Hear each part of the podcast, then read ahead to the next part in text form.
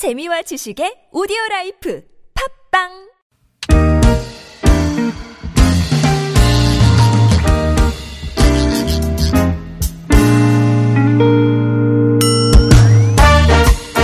서울 속으로 2부 시작됐습니다. 월요일은 공동주택 집합 건물 관련 상담과 자영업자 소상공인 여러분을 위한 상담 이렇게 격주로 진행합니다. 오늘은 서울시 눈물그만센터 조일영 변호사와 함께 자영업자 소상공인을 위한 상담으로 함께 하겠습니다. 변사님 안녕하십니까? 네, 안녕하세요. 졸령 변호사입니다. 저희는 새해 들어서 첫 시간 네, 그렇죠. 네. 네. 일주일이 지났는데 그러게요. 금방 지나갔네요, 진짜. 저희가 저희가 격주로 하다 보니까 네네. 네, 새해 복 많이 네, 받으시고요. 늦었지만 새해 복 많이 받으세요. 저희는 또 이제 그 설이 있으니까 네, 네, 네. 새해 인사를 나눌 기회가 또 그렇죠. 있습니다. 네. 아, 참 좋은 것 같아요. 새해 복 많이 받을 기회가 그러니까요. 넘쳐나네요. 네네. 자, 이 시간 참여하실 분들, 예, 상담 원하시는 분들, 뭐 일찌감치 또 사연 주고 계시는데, 어, 궁금하신 내용 뭐든 좋습니다. 네, 저희에게 사연 올려주시면 또 선정해서 예, 선물도 전해드릴 거고요. 구글 플레이 스토어나 애플 앱 스토어에서 TBS 애플리케이션 내려받으신 다음에 실시간 무료 메시지 보내실 수 있고요. 샵 0951번 단문 50원 장문 100원 드는 유료 문자 또 카카오톡 TBS 라디오와 풀친 맺으시면 무료 참여하실 수 있습니다. 아, 올해 그 서울시 프랜차이즈 분쟁 조정 협의회가 또 설치된다 그래서 이 소식 잠깐 전해 주신다면서요? 아, 네. 어, 그러니까 가맹 본부와 가맹 점주 사이에 어, 분쟁이 발생될 경우에 어, 소송으로 가는 경우가 많이 있는데 예. 소송은 아무래도 이제 좀 시간도 오래 걸리고 비용도 들고 또 이- 이게 이기기 입증하기도 힘들기 때문에 어, 조정이라는 절차가 있어요. 네. 근데 그동안은 이제 절, 조정을 할 때는 이제 한국 공정거래 조정원이라는 곳에서 어, 한 곳에서 이제 조정 업무를 음흠. 수행을 했는데 예. 어, 올해부터는 이제 각 지자체에도 이 조정 권한을 좀 다른 나눠서 행사할 수 있도록 했고 예. 그래서 이제 서울시에서 올해부터 이제 조정 업무를 어, 수행하게 되었습니다. 음, 그렇군요. 네, 그래서 조정은 이제 한국 프랜차이즈 산업협회와 뭐 한국 프랜차이즈 학회, 가맹점주 연습회의 등 단체에서 위원 추천을 받아서 이제 위원을 선정하게 되는데 아홉 명의 위원이 음. 예. 어, 선정이 돼서 이제 관련 단체가 꽤 많네요.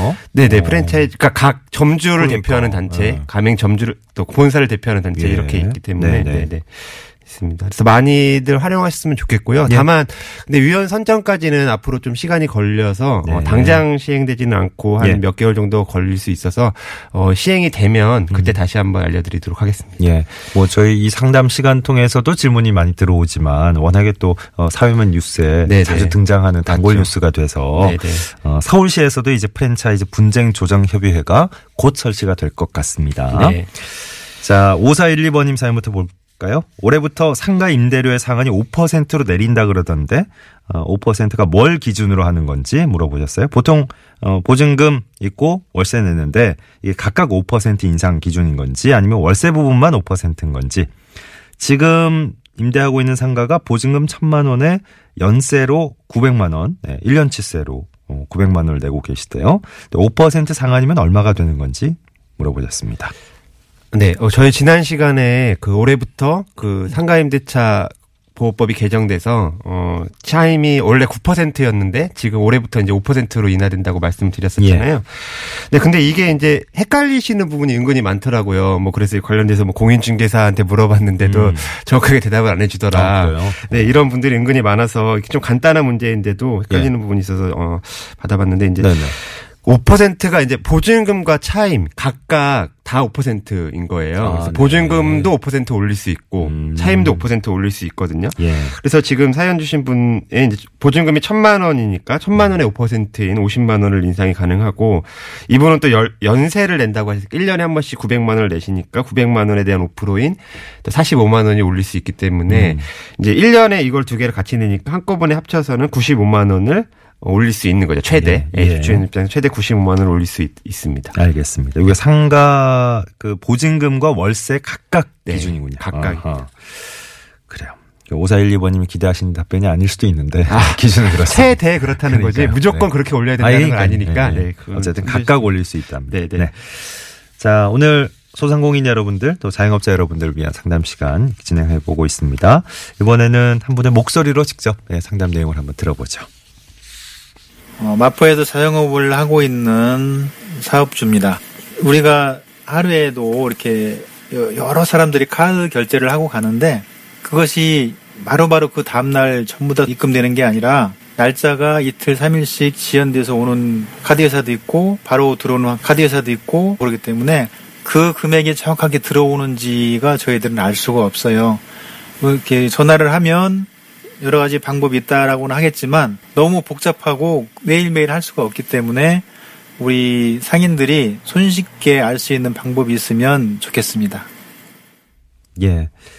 어, 자영업하시는 분, 예. 카드 회사별로 당일에 정보가 들어오는 경우도 있고, 며칠 뒤에 들어오는 경우가 있고, 어, 요즘 간단하게 확인할 수 있는 방법이 없냐 질문하셨어요? 네, 어, 저도, 그러니까 몰랐던 부분인데, 카드 회사별로 그 결제일이 다 다르게 되어 있더라고요. 예. 카드 회사가 엄청 많이 있잖아요. 네네네. 근데 이제 장사하는 입장에서는 카드 회사별로 그 카드가 이제 바로 요즘에 카드를 많이 사용하시는데, 네. 카드를 긁으면 바로 그게 수입이 들어와야 되는데, 음. 몇, 뭐, 일정 주기별로 들어오니까, 예. 당일 매출이 얼마인지가 이게 일일이 확인이 안. 되시는 경우에 그래서 실제로도 매 출이 누락되는 사례가 음. 또 심심치 않게 발생되고 있, 있어요. 예. 그래서 근데 이걸 이제 해결하려고 이제 시중에 이제 유료 시스템이 이제 개인 뭐 예, 운영하는 회사에서 운영하는 네네. 유료 시스템도 있지만 어 여신 전문 협회에서 운영하고 있는 가맹점 매출 거래 정보 통합조회 서비스라는 것이 있습니다. 예. 이름이 좀 길죠. 그러니까 예. 포털에서 제가 검색해 봤는데 가맹점이라고 치면은 연관 검색어로 이렇게 뜨긴 음, 뜨더라고요. 그래요? 예, 네. 가맹점 매출 거래 정보 통합조회 서비스 예. 건데 여기 들어가시면 이제 뭐 운영 방법은 그렇게 어렵지 않더라고요. 네. 운영 방법은 이제 그 먼저 회원 자기 본인의 이제 이름이라든지 주민등록번호, 핸드폰 번호 같은 개인 정보를 입력을 해서 음. 예. 본인 확인을 하고 예. 그다음에 이제 개 가맹점 그 가맹점이 이제 뭐 프랜차이즈 가맹점 이런 게 아니라 카드 가맹점을 의미하는 음, 겁니다. 그래서 네. 그 자기 운영하는 가게의 사업자 번호, 가맹점 번호, 그리고 계좌 번호 같은 것을 입력을 하면 네. 이제 등록이 되고요. 예. 그 후에는 이제 뭐 자유롭게 거기서 이제 그 카드 자기가 이제 카드 회사별로 거기 이제 뜨기 때문에 음. 뭐 수시로 그냥 예, 수시로 들어가서? 확인을 어. 하면 됩니다. 예. 근데 여기 이제 단순히 그 카드 매출 정보뿐만 아니라 예. 어뭐 매입 내역이라든지 대금 입금 내역, 카드 승인 내역 이런 여러 가지 매출 정보와 또 수입 세금과 관련된 정보까지도 아?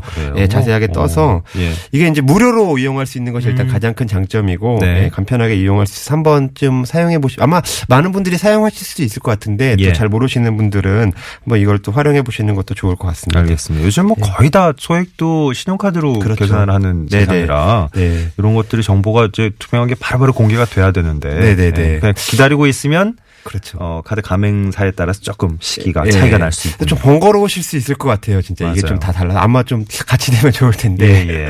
다르더라고요. 일단 그 저 오늘 통합해서 조회할 수 있는 서비스 네네. 좋은 게 있군요. 네. 가맹점 매출 거래 정보 통합 조회 서비스. 네. 혹시 모르셨다면 이해, 이용해 보시기 바랍니다. 8457번님 사연 조금 긴데요. 2014년 12월부터 어, 한 주상복합 건물 상가에서 미용실을 운영하고 계시대요.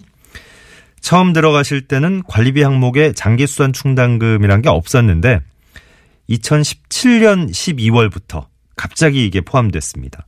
어, 바로 얼마 안 됐네. 며칠 안 됐네요. 네네. 갑자기 장기수단 충당금이 관리비 항목에 포함이 됐다. 음. 관리소장님 말은 어, 그동안 상가 세입자가 많이 없어서 부과를 안 하고 있었는데 이제야 부과하기 시작한 거다. 어, 저희 임대인은 전혀 모르고 있더라고요. 그리고 더 이상한 건 보통 장기수단 충당금은 제가 이제 나갈 때 임대인한테 받는 걸로 알고 있는데 이건 받지도 못하고 소멸되는 금액이라고 하네요. 어, 이 설명이 맞는 건지도 물어보셨습니다.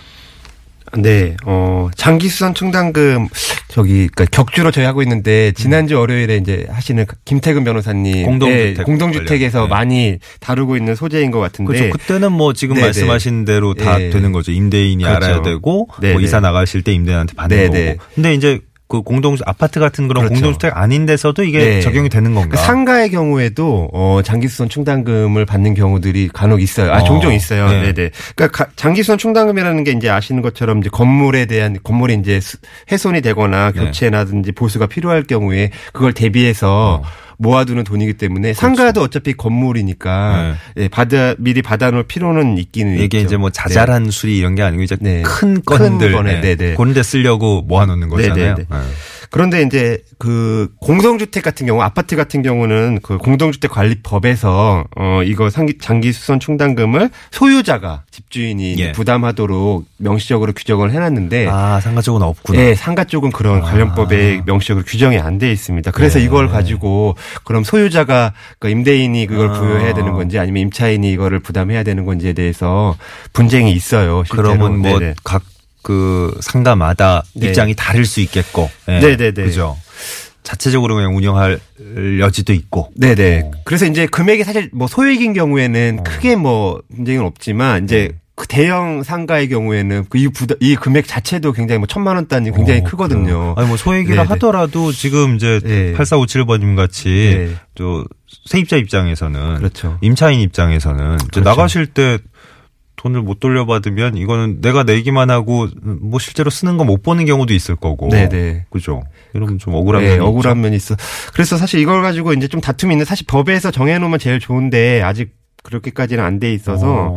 그러니까 판례 를 찾아봤는데 판례의 경우에도 2014년 같2010 이제 2004년도에 이제 서울지방법원 판례에서는 임차인이 이거를 부담해 아니 임대인이 부담 소유자가 부담해야 된다고 봤다가 예. 최근에 이제 2015년 대구지법 판례에서는 또 임차인이 부담해야 된다 이렇게 판례도 약간 왔다 오. 갔다 하고 있어요. 근데 그러니까 실제로 이용한 사람이 네. 부담해야 되는 게 맞다 이렇게 네, 네, 네. 판결한 경우도 근데 있고. 이제 중요 그 판례에서는 이제 그 계약 당시에 그거를 명시적으로 임차인이 부담하는 것으로 아. 한다라고 예, 거기다 그 관리금 명목에다가 적어놨기 예, 때문에 예. 그래서 그런 건데 사실 이거를 뭐 지금 현재는 법이 없으니까 예. 가장 좋게 해결하기 위해서는 처음부터 음. 어 계약을 할때 예. 이거는 누가 부담한다라는 거를 명시적으로 정해 놓으면 제일 간편하겠지만 그 이런 경우는 예. 지금 뭐 그동안은 운영 안 하다가 이런 거를 네, 네, 네. 갑자기 이제 한 달 전부터 장기선 네. 충당금을 그렇죠. 어, 운영하기 시작한 거니까. 네. 근데 음. 이제 판례가 왔다 갔다 하긴 하지만 어 제 개인적인 생각으로는 저번에 말씀드렸지만 대규모의 수선이 필요할 경우에는 예. 어, 집주인이 부담한다라는 게 이제 뭐 상가 관련된 음. 법은 없어도 임법에 그렇게 규정이 돼 있거든요. 그러니까 주택 쪽그 네, 네. 상황을 네, 준용하면 될것 준용하면 같은데. 될것 같아요. 네, 어차피 그 의무는 큰 부분에 대한 수선 의무는 임, 임대인이 집주인이 네, 주는 거기 네. 때문에 어차피 장기 수선 충당금이라는 게 그런 취지로 그렇죠, 그렇죠. 받는 거- 돈이니까 어차피 그걸 봤을 네. 때 어, 집주인이 부담하는 게 상가 건물 주인이 부담하는 것이 맞다라고 보여집니다. 네, 그 지금까지는 이제 법적으로 딱 나와 있는 조문이 없다고 하셨는데 네, 네. 앞으로는 이런 게 좀 제정이 돼야 될 필요가 네, 있네요. 법으로 어. 제일 제정되는 게 그래요. 깔끔하게 네. 할것 같아요. 예. 네. 3320번님 외식업 프랜차이즈 업체 운영하고 있습니다. 어, 본사와 계약할 때 주 메뉴인 프라이드 치킨 요리와 어, 자매 브랜드의 떡볶이 메뉴도 판매할 수 있다. 이런 조건이 있었습니다. 근데 오픈하고 나니까 본사에서는 치킨 요리만 판매하도록 하고 이와 관련된 식자재만 공급을 해주고 있습니다. 어, 본사가 이렇게 통제를 하면서 영업에 큰 차질이 생기고 있어요. 어떻게 대응해야 될까요? 하셨습니다. 네, 어, 이렇게 프랜차이즈 운영하시면 대부분이 뭐 본사가 이렇게 지시하면은 그대로 따라야 되는 거 아니냐 네. 대부분 이렇게 생각하시는 분이 많은데 어, 가맹사업법에서는 그런 경우에 부당한 개입으로 보고 어, 금지를 하고 있습니다. 그래서 사전에 지금 프랜 치킨 요리와 이제 떡볶이 요리를 같이 판매할 수 있도록 정해놨기 때문에 계약할 때 그렇게 예. 이거를 준수해야 될 의무도 본사 쪽에는 있어요. 그래서 중간에 뭐 강제를 할 수는 없고요. 그래서 이런 경우에는 어 이제 계약이 얼마 아직 안 됐다면 계약 초기인데 이제 영업을 막 시작하려고 하는데 본사에서 갑자기 이렇게 나오면 계약을 해지를 할 수 있어요. 아, 예. 그래서 가맹금도 돌려받 예. 받을 수 있고 예. 그런데 이제 어느 정도 이제 영업을 진행하시다가 갑자기 음. 이제 이렇게 한다면은 어 계약 해지를 먼저 요구를 해야 되고 예. 계약 해지를 하면서 손해배상을 법적으로 이제 손해 소송을 통해서 음. 해결하셔야 될 것 같아요. 예, 어, 좀 심각한 분위기로 가는데요. 어. 네, 근데 아까 말씀드린 처음 말씀드린 것처럼 이제 조정 절차도 있으니까 예. 네, 조정 절차를 또 활용해 보는 것도 좋을 것 같고요. 그, 뭐, 저희가 늘 강조드리는 거지만, 아니, 네. 뭐, 공동주택 관련 상담할 때도 늘 그렇고요. 이 자영업자 여러분들을 위한 상담 진행할 때도 계약 당시에 네. 문구 같은 거좀 네, 그렇죠. 이렇게 복잡하고 어렵고 이렇긴 하지만 네. 그래도 저, 어, 꼭 신경 써야 될 거 몇 가지는 꼭 저 미리 챙겨 보시라. 그렇죠. 문구 같은 거잘 네. 조정을 하셔야 된다. 이 말씀 가- 강조를 가장 많이 드리는 네. 건데 이 경우 같은 때는 아니 저 계약 당시에 둘 다 판매할 수 있다 그래놓고 갑자기 본사에서 이렇게 일방적으로 바꿨으니까 네. 뭐 나중에 다툼으로 갔을 때도 네, 이길 수는 있죠. 예, 예, 예. 예. 충분히 아마 예. 근데 이런 경우에 대부분 이제 뭐 가- 본사에서 그렇게 나오는데 참아야 되지 않냐 이런 어, 식으로 하는데 예. 반드시 참지는 마시고 네. 예, 얘기를 해보실 사안은 된다라는 예. 걸 말씀드립니다. 예. 프랜차이즈 어, 그 단어가 하나 더 들어가 있는 게 보여서 예, 네. 한 번만 더 마지막으로 볼까요? 2105번님 외식업 프랜차이즈 계약할 때 본사는 어, 영업 지역의 여건에 따라 고가 메뉴와 저가 메뉴 중에 상품 가격을 자율적으로 선택할 수 있도록 했습니다. 저는 상품 가격을 저가로 선택했는데 어, 가맹본사에서 지난달부터 또 갑자기 영업 매뉴얼을 바꿔서 고가 메뉴만 판매하도록 경영 지도를 하고 있습니다. 음. 고가 메뉴는 경쟁력이 좀 떨어져서 영업을 제가 하기는 어려운데요. 본사 지시에 일방적으로 따를 수밖에 없는 건지. 물어보겠습니다. 어, 아까 이 전 사연과 좀 비슷한데. 이 전 사연에서는 이제 메뉴를 아예 메뉴를 바꾸는 건데 예. 이거는 이제 가격을 지정을 하는 거니까 네. 근데 가격 같은 경우는 더 큰 제재를 받거든요. 예. 가격은 어떻게 보면은 영업 그 하시는 분이 어떤 자율적으로 운영하고 수익과도 직접 밀접적으로 관련된 거기 때문에 예. 본사에서 직접적으로 더 관여할 수 없고 구속할 수 없고 어 가맹점주가 그건 자율적으로 해야 되고 만약에 그렇게 강요를 할 경우에는 사전에 어, 가맹점주와 충분히 가맹본사가 협의를 해서 사전에 충분히 협의를 해서 바꿀 수 있도록 하고 있습니다. 그래서 예. 이런 경우에 이렇게 갑자기 할 수는 없고 그러니까 질문 주신 것처럼 일방적으로 따를 수 따를 수밖에 없는 것은 아니고 네. 어, 본사와 반드시 사, 본사에서 반드시 사전에 협의를 해서 할 수 있는 거라는 걸 충분히 주지시키고 예. 어, 영업을 하시는 게 좋을 것 같습니다. 알겠습니다. 이게 전부 앞선 사연도 그랬지만 가맹 계약 자체를 해지할 수 있는 예, 네, 그런 네. 사유가 된다. 네, 충분히. 네. 음, 다퉈볼만 하시다. 예. 자, 서울시 눈물그만센터의 조일영 변호사 오늘도 수고해 주셨습니다. 고맙습니다. 네, 감사합니다. 예, 평소에는 자영업자 소상공인을 위한 상담 다산 콜센터 120번 연락해 보시거나 어, 각 검색창에서 눈물 그만 이렇게 쳐보시면 예, 온라인으로 또 상담 시청 가능하겠습니다. 연결이 잘 될 겁니다. 11시 51분 지나고 있고요. 서울시내 교통 상황부터 다시 한번 살펴드리고 오겠습니다.